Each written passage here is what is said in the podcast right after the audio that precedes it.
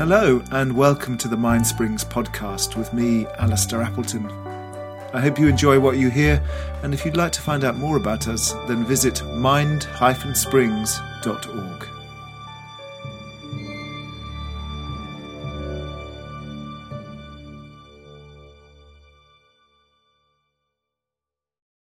Yeah, I don't want to suggest that we shouldn't look after ourselves. That's not what I'm saying. It's how we, we look after ourselves. Of course, if we're ill, and I'm really sorry to hear that you're still suffering from long COVID, Um, and if we're ill or if we're, you know, hungry, you know, literally, physically, we need to eat, then we should eat. Not because we're greedy or because we're not being a bodhisattva. Uh, being a bodhisattva doesn't mean physically starving yourself. Quite the opposite. But you're eating in order to be connected, in order to connect to the people who made your food, but also to give yourself energy to connect out and be of benefit to yourself and to others. So it's not about not looking after yourself. Uh, you know, in, in some ways, the greatest gift we can give to other people is being healthy and strong and well-nourished, well-rested. Because being, I don't mean that you know, we have to physically kind of just not care about ourselves. That's, that's not what I mean. But the way that we care about ourselves um, is very important. Uh, this sense of poverty mentality that somehow when, you know, when, we're, when we're ill, you know, it's very easy to get into that state. Um, the sense that there is, oh, we must only look after ourselves. This can back us into a dead end where we just get worse and worse, because uh, plugging in to a, you know, a care network, allowing other people to care for you, or just using your practice or this time of convalescence to really notice what are the things that uh, you do that cut you off from the greater resource of your higher self or the energy of the earth or whatever, however you want to frame it. You know, this can be a very useful time.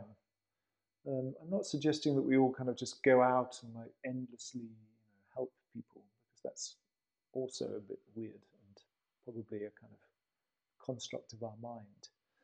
But it, it's about how we nurture ourselves and why we nurture ourselves.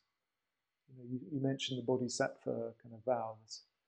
The bodhisattva vow transforms everything that we do and gives it really strong roots, because it's like the antidote to that cul-de-sac of the self.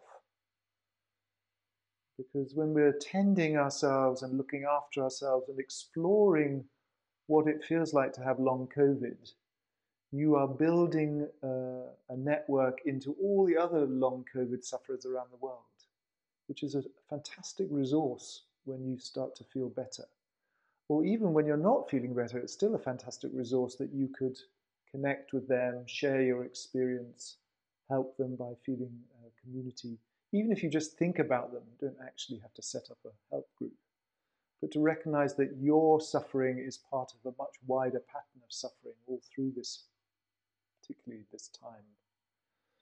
So I, I, I, I don't want to at all suggest that we don't look after ourselves, but it's how we look after ourselves that is important, and that we don't fall into the trap of um, self-limiting poverty mentality.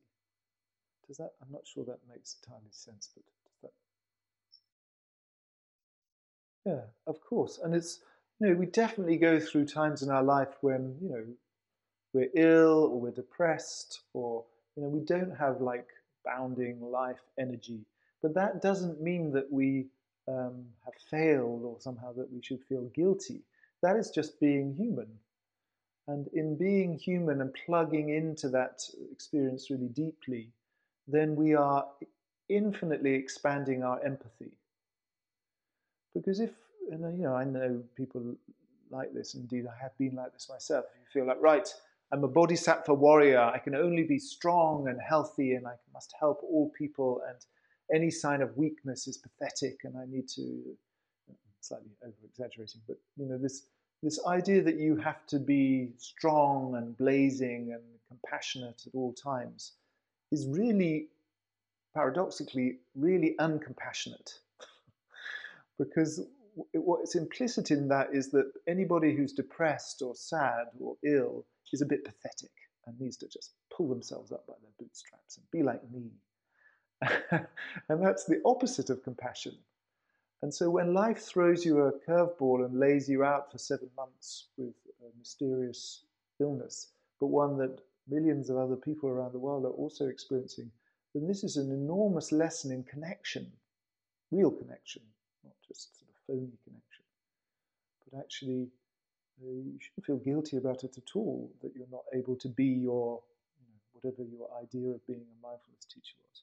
This is the great teaching that you're experiencing right now. And in some ways, although it's horrible, I'm sure it's really horrible, uh, there is uh, an energetic feeding that is going on, uh, not least to the part of you that may um, hate being ill. That, that part of you might be relaxing and softening, and you might be becoming more gentle towards your ill self, which of course then benefits all your clients enormously.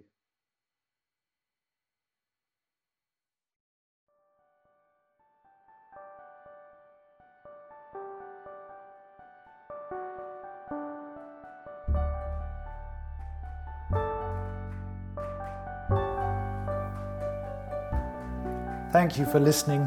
And if you'd like to join our live sessions, you can at mind springs dash practice space dot org. Also, if you feel inspired to give us a review or a rating, we'd really appreciate it. It helps other people find us.